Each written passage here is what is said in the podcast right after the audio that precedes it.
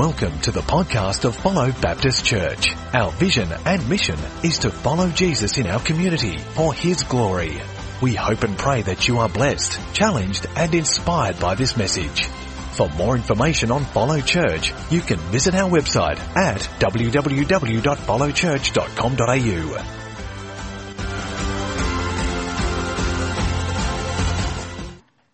It's a great little video. We're here to celebrate our mums. We're here to worship God, and uh, that's a that's a great thing. Every time we gather at church, we worship God. But on days like today, uh, there's special chances to also acknowledge our mums. I want to start today by talking about a guy in the Old Testament. A guy by the name of Samuel. Samuel was a great figure in the Old Testament, was used by God to do significant things. Uh, as a child, he grew up in the temple, um, and as an older man, as, a, as an adult, he came to know the Lord and love the Lord with all of his heart, all of his soul, all of his mind and all of his strength. Not only that, but he was a man that God used to do incredible things. He's what we would call a hero of the faith. Samuel was a hero of the faith. Let me list some of his achievements this morning. He was a prophet who spoke God's word to all of Israel. Part of that role was that God used him to anoint the kings of Israel, including Samuel and, uh, sorry, Saul and also King David. Not only was he a prophet, but he was also a shepherd. In his lifetime, God's people strayed far and wide from God. And it was Samuel that God used to bring God's people back to him. So he was a prophet, he was a shepherd, he was also a leader.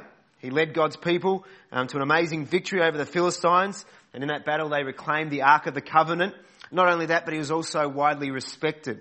And when he died in 1 Samuel 25, all of Israel mourned his death. And so he's what we would call a hero of the faith. Now you might be thinking to yourself, why am I talking about Samuel today? Uh, this is Mother's Day. Did we get the wrong day? We're meant to be talking about mums and, and all of that stuff. Why would I talk about a guy like Samuel? Well, the reason I bring up Samuel to start is that today I want to talk about the hero behind the hero. I want to talk about a wonderful woman, uh, his mum Hannah. And so I want you to help me name my sermon today by finishing this sentence. Um, behind every good man is Behind every good man is a that's not bad. I, I, thought behind every good man was a woman rolling her eyes, but um, that, that'll do. That's probably better. We'll go with your one. Behind every good man is a great woman. Um, today we're going to learn about a wonderful woman, and we'll see in her story that Samuel, who did incredible things for God, only existed because God answered the prayer of Hannah and responded to her incredible faith. And so, speaking of incredible mums, I'm going to invite up the front uh, Emma Endicott, and she's going to come and read Hannah's story from 1 Samuel chapter 1. Hello? There was a certain man from Ramathaim, a Zophite from the hill country of Ephraim, whose name was Elkanah, son of Jeroham, the son of Elihu, the son of Tohu, the son of Zoph, an Ephraimite. Two wives, one was called Hannah and the other Peninnah. Peninnah had children, but Hannah had none. Year after year, this man went up from his town to worship and sacrifice to the Lord Almighty at Shiloh, where Hophni and Phinehas, the two sons of Eli, were priests of the Lord. Whenever the day came for Elkanah to sacrifice, he would give portions of the meat to his wife Peninnah and to all her sons and daughters. But to Hannah he gave a double portion because he loved her, and the Lord had closed her womb. And because the Lord had closed her womb, her rival kept provoking her in order to irritate her. This went on year after year. Whenever Hannah went up to the house of the Lord, her rival provoked her till she wept and would not eat. Elkanah, her husband, would say to her, Hannah, why are you weeping? Why don't you eat? Why are you downhearted? Don't I mean more to you than ten sons? Once when they had finished eating and drinking in Shiloh, Hannah stood up. Now Eli the priest was sitting on a chair by the doorpost of the Lord's temple. In bitterness of soul, Hannah wept much and prayed to the Lord. And she made a vow, saying, O Lord Almighty, if you will only look upon your servant's misery and remember me, and not forget your servant, but give her a son. Then I will give him to the Lord for all the days of his life, and no razor will ever be used on his head. As she kept on praying to the Lord, Eli observed her mouth. Hannah was praying in her heart, and her lips were moving, but her voice was not heard. Eli thought she was drunk and said to her, How long will you keep on getting drunk? Get rid of your wine. Not so, my lord, Hannah replied. I am a woman who is deeply troubled. I have not been drinking wine or beer. I was pouring out my soul to the Lord. Do not take your servant for a wicked woman. I have been praying here out of my great anguish and grief. Eli answered, Go in peace, and may the God of Israel grant you what you have asked of him. She said, May your servant find favor in your eyes. Then she went her way and ate something, and her face was no longer downcast. Early the next morning they arose and worshipped before the Lord and then went back to their home at Ramah. Elkanah lay with Hannah his wife, and the Lord remembered her. So in the course of time, Hannah conceived and gave birth to a son. She named him Samuel, saying, Because I asked the Lord for him. When the man Elkanah went, went up with all his family to offer the annual sacrifice to the Lord and to fulfill his vow, Hannah did not go. She said to her husband, After the boy is weaned, I will take him and present him before the Lord, and he will live there always. Do what seems best to you, Elkanah, her husband told her. Stay here until you have weaned him. Only may the Lord make good his word. So the woman stayed at home and nursed her son until she had weaned him. After he was weaned, she took the boy with her, young as he was, along with a three-year-old bull, an ephah of flour and a skin of wine, and brought him to the house of the Lord at Shiloh. When they had slaughtered the bull, they brought the boy to Eli, and she said to him, As surely as you live, my Lord, I am the woman who stood here beside you, praying to the Lord. I prayed for this child, and the Lord has granted me what I asked of him. So now I give him to the Lord. For his whole life he will be given over to the Lord. And he worshipped the Lord there. Thank you, Emma. Today I want to share briefly three things that made Hannah a great example for women, for mothers, and for all of us throughout the ages. And so no matter who you are today, I think that there is something for you to take away from this message, whether you're male or female, uh, youth, young adult, senior, parent, grandparent, father, mother, husband, wife. God's word can encourage and challenge each of us today. Uh, so if you're not a mum, many of these truths today will apply, so please don't doze off during the sermon, but listen in and maybe God will speak to you about some stuff in your life as well. Um, just to prove that it's not just mums that can get something out of this passage, I want to start today by addressing husbands uh, with a little bit of husband 101 training. this is by popular demand of the wives here at Follow Baptist Church. They wanted me to address a couple of things, but I think there's some stuff in here for the husbands.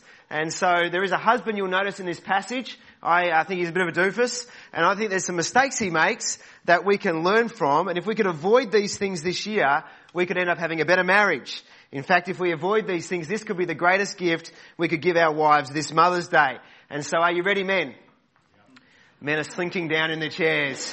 Very, very unresponsive. Women are sitting up nice and straight.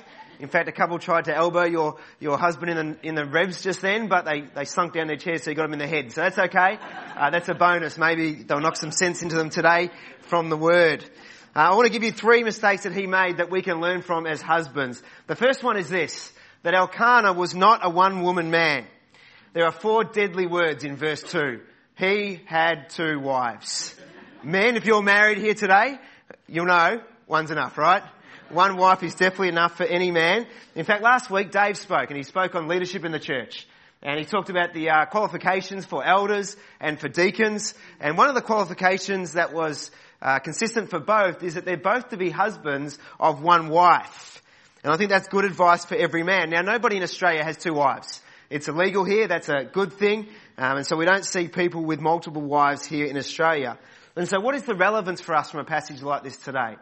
Well, I think the relevance is this, that God wants us to be one woman men.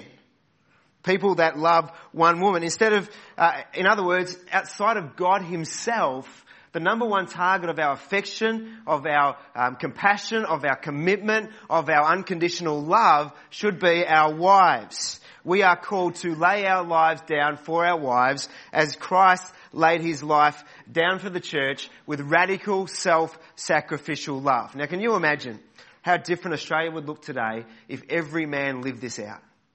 There would be no more domestic abuse. We wouldn't be talking about battered women.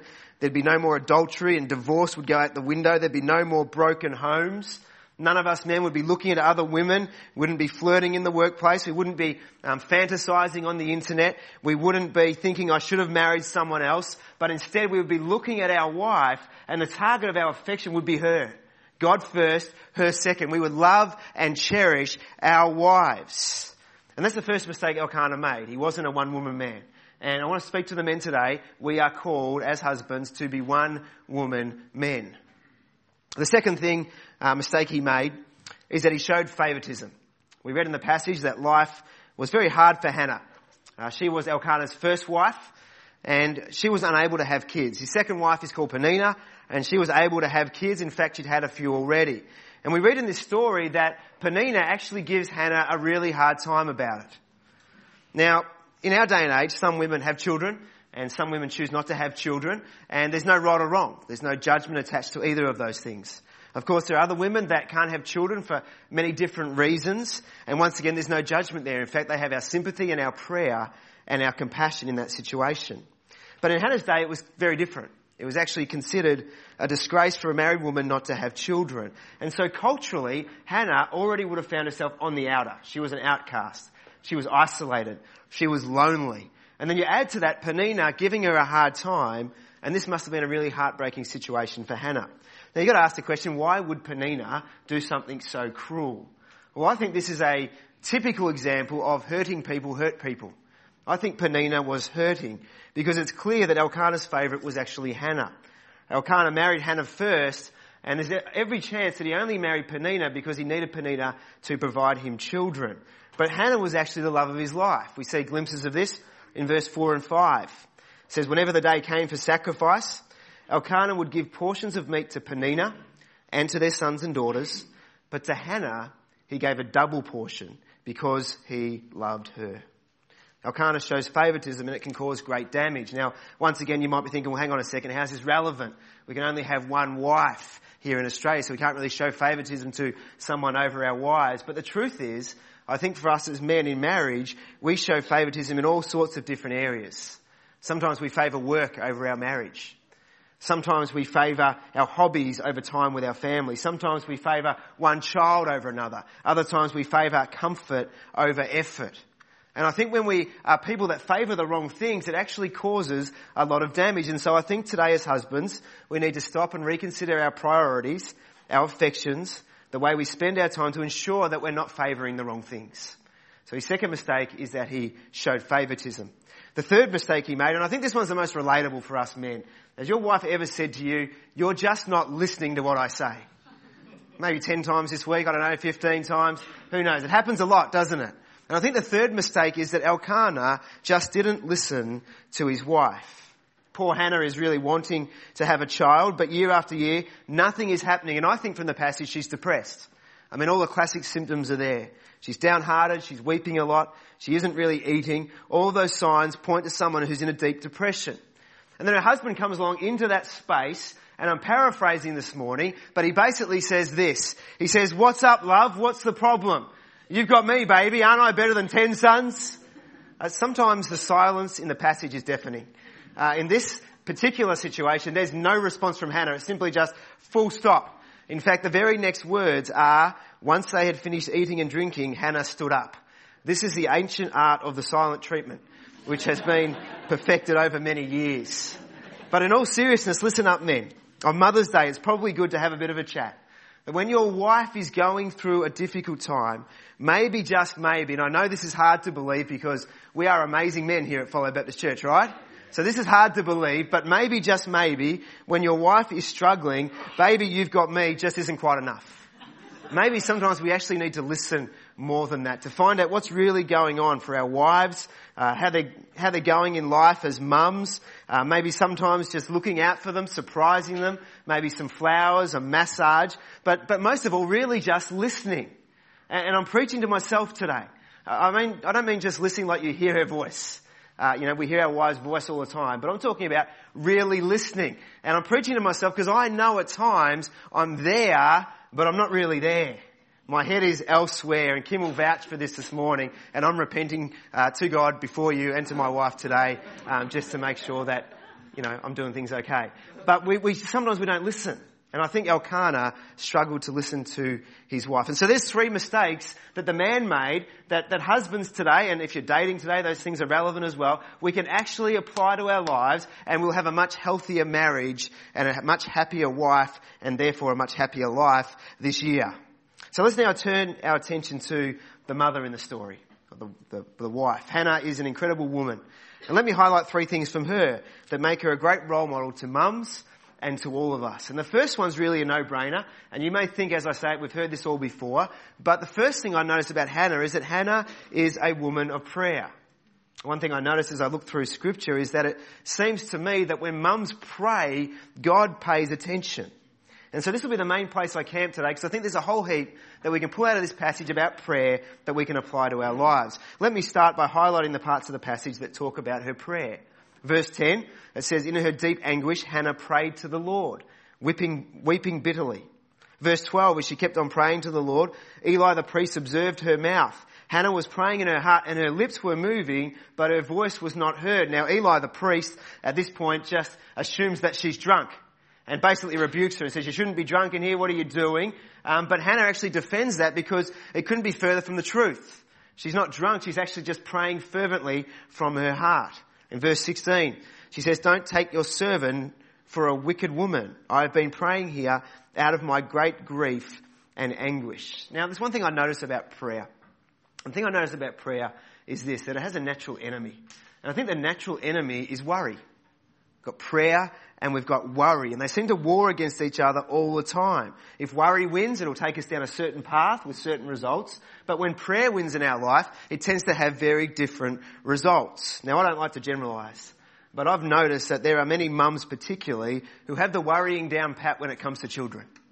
So much to worry about. I mean, us guys, um, you know, we're, we're, involved, but we're oblivious to a lot of stuff that happens. And, and you're at home during the day, and you've got this special connection, and, and we just sort of go, "She'll be right, mate." But mums, you're intimately connected with the kids in a way that that we can't really connect to.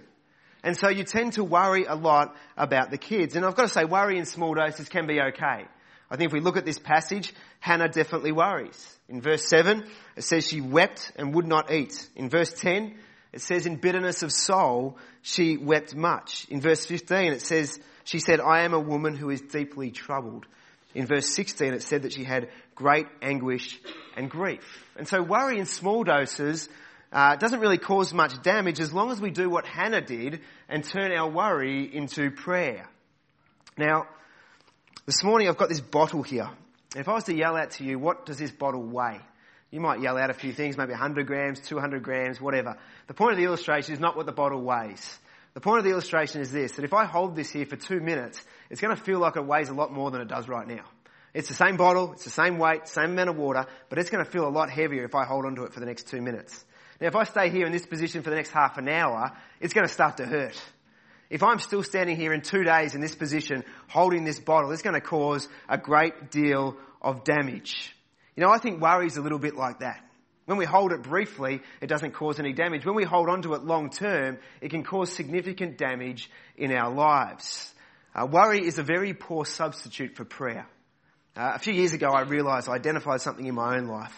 What I identified is this, that I am naturally a worrier. I, I, tend to default to worry. I worry in my life about stuff. And I identified this in my life a number of years ago. And so I tried to do something about it. I prayed to God that He'd help me. And the one thing I did is that every time I started to worry, I would trap it straight away. I would stop, and the thing I was worrying about, I would immediately pray about. And what I noticed over time is that my default position changed. It changed from worry to my first response being prayer. And I noticed that as my prayer life increased, the worry in life seemed to decrease. And that's what prayer does. Prayer is incredibly powerful. And it, it, helps us in life even before our circumstances change. Well, you notice this in the passage in verse 16. Hannah said, Do not take your servant for a wicked woman. I have been praying here out of great anguish and grief. Eli the priest answered, Go in peace. And may the God of Israel grant you what you have asked of him. She said, May your servant find favor in your eyes. Then she went her way, ate something, and her face was no longer downcast. I want you to notice that in this story, at this particular point, nothing's changed. She's still barren. She's not pregnant. She's still getting a hard time. She's still upset. Nothing's changed. The only one thing that's changed is that she's prayed. And so nothing's changed, but at the same time, everything has changed in her disposition. That's the power of prayer. And I think for some of us today, what God is saying is that He just wants us to put the bottle down. That feels so good. To put that down. That's what it's like when we pray. When we carry all these burdens and this stress, um, we're called to actually bring those things to God in prayer. The Bible says, cast our burdens upon God. Why? Because He can handle it. And we can't. And when we try and carry it ourselves, it causes great damage. And so we've got to be people who pray. God doesn't want us to be warriors. He wants us to become prayer warriors. Luke chapter 12, Jesus says to his disciples, don't worry about life. What you eat, what you're going to wear. Have a look at the flowers. I clothe them. Have a look at the birds. I feed them. Don't I love you more than the birds and the flowers? Yes, I do. And so if I do that for them, won't I do the same for you? And then he finishes by saying, who by worrying can add a single hour to their life? How true is that? When we worry, we won't add one single hour to our life, but I think the truth is there's a good chance we'll subtract a few. And so it's really important that we turn our worry into prayer. Philippians chapter 4 says, don't be anxious about anything. Don't be anxious about what? Anything. But in everything. By prayer and supplication with thanksgiving, let your requests be made known to God and the peace of God will guard your hearts and your mind in Christ Jesus. James 5:16 says a prayer of a righteous person is powerful and effective. Mums, uh, all of us, the greatest gift you can give to others, the greatest gift you can give to your children is the gift of prayer. And so today I want us to learn a phrase together. Uh, have you ever done a round in church? You remember that dag yell thing where one, one group of people would sing something and the other group would sing another? We're not going to do that because that would cause me to sing. But what we're going to do is we're going to actually do a phrase together and we're going to divide down the middle. Steve and Ronald, you're either side, mate. You're not brothers anymore. You're, you're going that way. Excellent. Okay, so we're dividing down the middle, and on this side, I want you to call out a phrase, and on this side, I want you to call out a phrase, and then we're going to put it into some sentences. All right? Can we do that? All right. This side, your phrase is this: worry less. Worry less. Pathetic. Okay, your turn. Your turn um, to say a phrase. Your phrase is pray more. Can we do it? One, two, three. Pray more. Much better. This side was much better. I'll give you another chance. Ready? Your sign. Your, your turn? Excellent. Very good. We're getting the hang of it. Let's put this into a sentence for the mums today. When your kids are sick. When your kids are wandering off track. When you want to see your kids grow in their faith. You're getting the hang of this. When you want to see your, uh, when you want to see a miracle. When you think it's too late. What are we called to do? Absolutely. I think that's what's highlighted in this story and you did very, very well today. If you forget everything else this morning, remember that phrase, worry less, pray more. I think it's highlighted in Hannah's life that she was a person who was learning to worry less and pray more. And the end result is this, that God took what seemed like a hopeless situation and he turned it completely on its head. Hannah is praying for her circumstances, but what I want you to now notice is that God does something so much bigger than just her circumstances. You see, when it comes to prayer, we tend to zoom in, don't we? We zoom right in and we pray about my life, my needs, my desires, my wants. But as we zoom in and pray, we've got to understand that God's got the view where He zooms out. And he understands that our prayer in the context of the big picture is one thing, but God answers according to his will. And as he answers our little prayers, it actually fits in with his bigger purpose for the world around us. So Hannah in this story is praying about her life and her circumstances. And I love that God answers it. I really do. I love the fact that there's not a single prayer that we will ever pray that God doesn't hear, that God doesn't listen to, that God doesn't answer. Now sometimes the answer is yes. We love those ones, don't we? Sometimes the answer is no. Sometimes the answer is wait. I love in Hannah's story that God says yes. It reminds me of Psalm 37:4. Delight in the Lord and he will give you the desires of your heart. Hannah is delighting in the Lord. That's her number one priority. And in this situation in her life, God answers her prayer and she becomes pregnant with a son. I want you to see that his answer will be a blessing in her life but as we zoom out, we see it'll also be a blessing for all of God's people. This is why when we pray, we pray according to God's will, not our will. Because God knows much better than what we do. We're zoomed in, He's zoomed out. You see, Hannah and her husband Elkanah lived at the end of the period that we know as the Judges. Now, if you've never heard of this, uh, in your Bible there's a book called Judges, and you can read it. Uh, I call it the Book of the Roundabout. Uh, basically, God's people make the same mistakes over and over again. And so what happens is that they disobey God, they rebel against Him, God allows them to be oppressed by the enemies, and then they end up repenting, and then uh, God raises up a judge, the judge delivers them, they're free. They rebel against God again, they're oppressed by their enemies, uh, they repent, God raises up a judge, He sets them free. They do it again, over and over again. It's the book of the roundabout.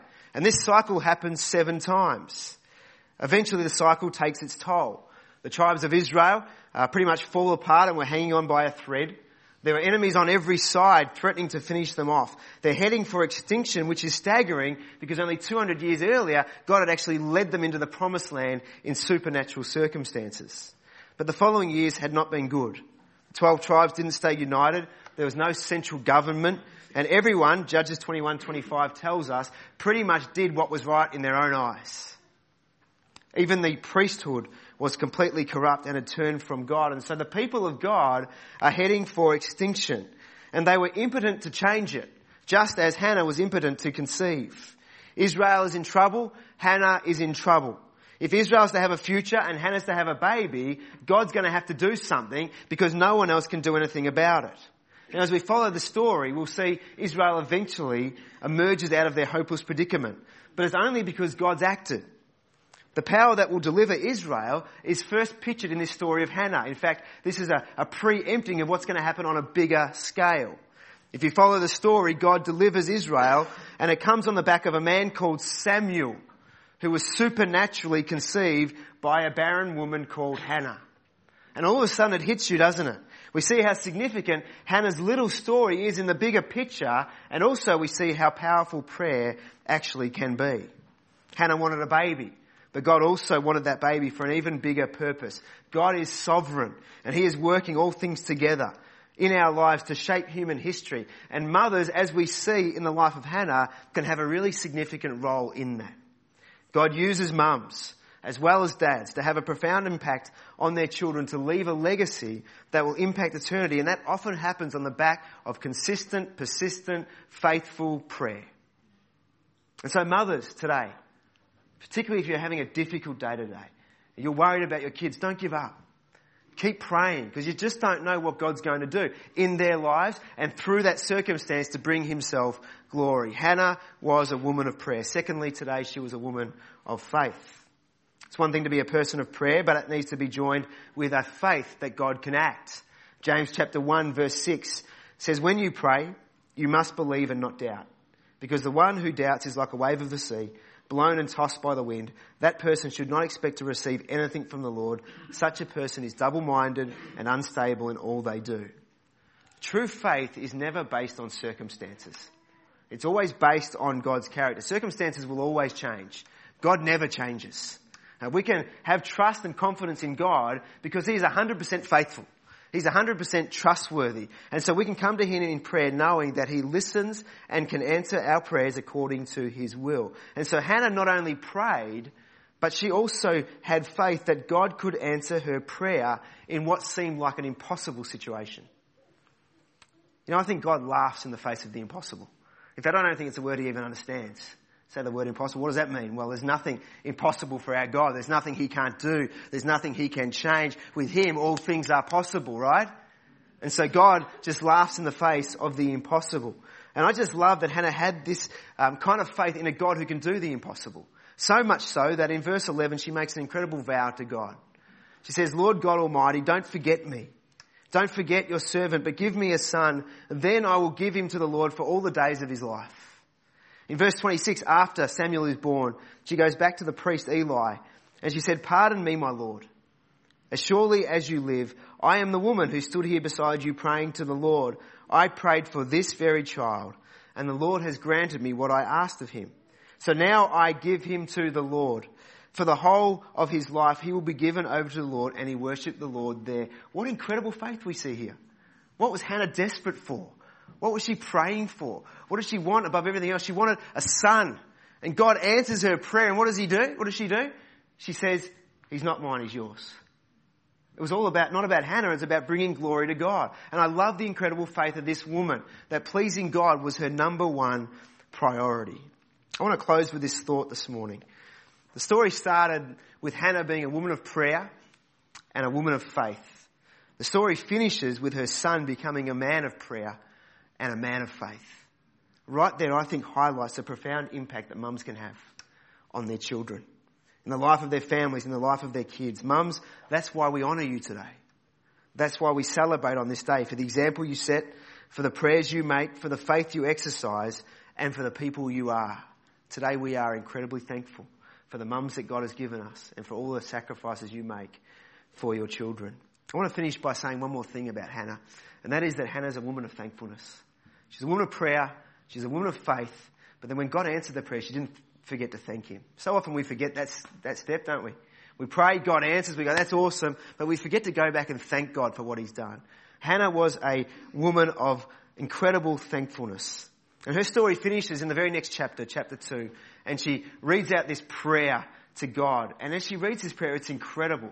And it's a prayer of thankfulness, exalting Him for who He is and for all that He's done. And so today, I'm going to finish this sermon a little bit different. Instead of closing in prayer, I'm going to ask another one of our young mums to come up. And she's going to read 1 Samuel chapter 2 as a way of closing this sermon. And as she does that, I want to invite you to bow your heads and close your eyes. And as she reads out this prayer, I want you to listen to the words of Hannah's heart, to listen to what she says about God, and maybe stop and reflect in your own life today to say thanks to God for the mum you have, for the mum you are, for the children you have, for the many blessings God has given us in our lives. And so I'm going to invite Emily Press forward now. And she's going to close by reading 1 Samuel chapter 2. And as she does that, I'll invite you to bow your heads.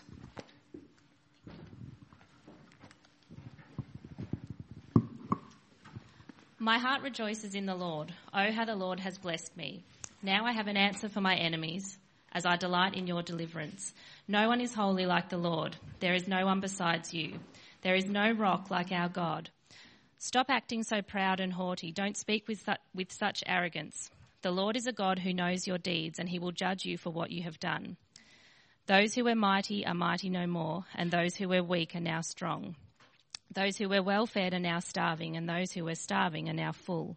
The barren woman now has seven children, but the woman with many children will have no more. The Lord brings both death and life. He brings some down to the grave, but raises others up. The Lord makes one poor and another rich. He brings one down and lifts another up.